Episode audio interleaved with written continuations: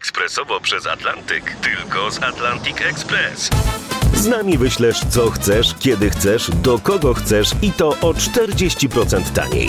W Atlantic Express wysyłamy wszystko, co chcesz. 1 800 775 7363. Mienie przesiedleńcze, kontenery, paczki do Europy. Atlantic Express to 30 lat doświadczenia i o 40% niższe ceny na wysyłki kontenerów, samochodów i paczek. Ekspresowo przez Atlantyk tylko z Atlantic Express. Niezwykłe historie odkryć i wynalazków prezentuje profesor Ryszard Tadeusiewicz. Silniki spalinowe, które były wbudowywane w pierwsze samochody i pierwsze e, motocykle, przypomnijmy Gottlieba Daimlera, Karla Benza, e, były silnikami jednocylindrowymi, takimi jak, e, jak bywają we współczesnych motocyklach. Silnik jednocylindrowy jest łatwy do zbudowania, jest wygodny, natomiast ma jedną bardzo istotną wadę. Mianowicie jego praca jest nierównomierna. Kolejne suwy, kolejne uderzenia tych sprężonych, gorących gazów o tłok wywołują drgania, wywołują wibracje.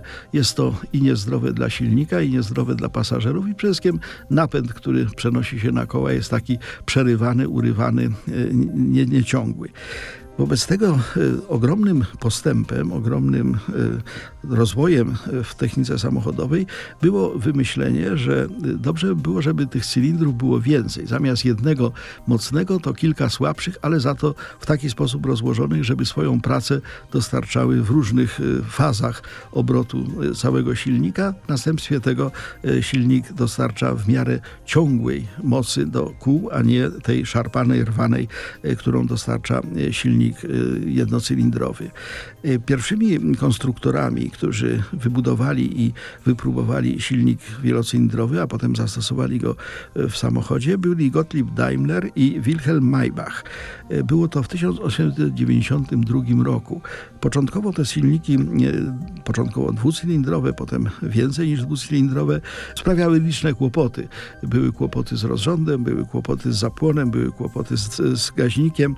Wobec tego to, to ta nowinka techniczna właściwie tak za bardzo się nie, nie chciała przyjąć na początku. Niemniej jednak po opanowaniu problemów technicznych zalety i przewaga samochodu z silnikiem dwu, trzy, potem czterocylindrowym była tak wyraźna, że właściwie już e, po tym przełomowym de facto roku 1892, kiedy Daimler i Maybach e, zaproponowali, zbudowali i zaoferowali e, samochód z silnikiem wielocylindrowym, nikt więcej już samochodów z jednocylindrowym silnikiem nie, nie produkował i nie dostarczał.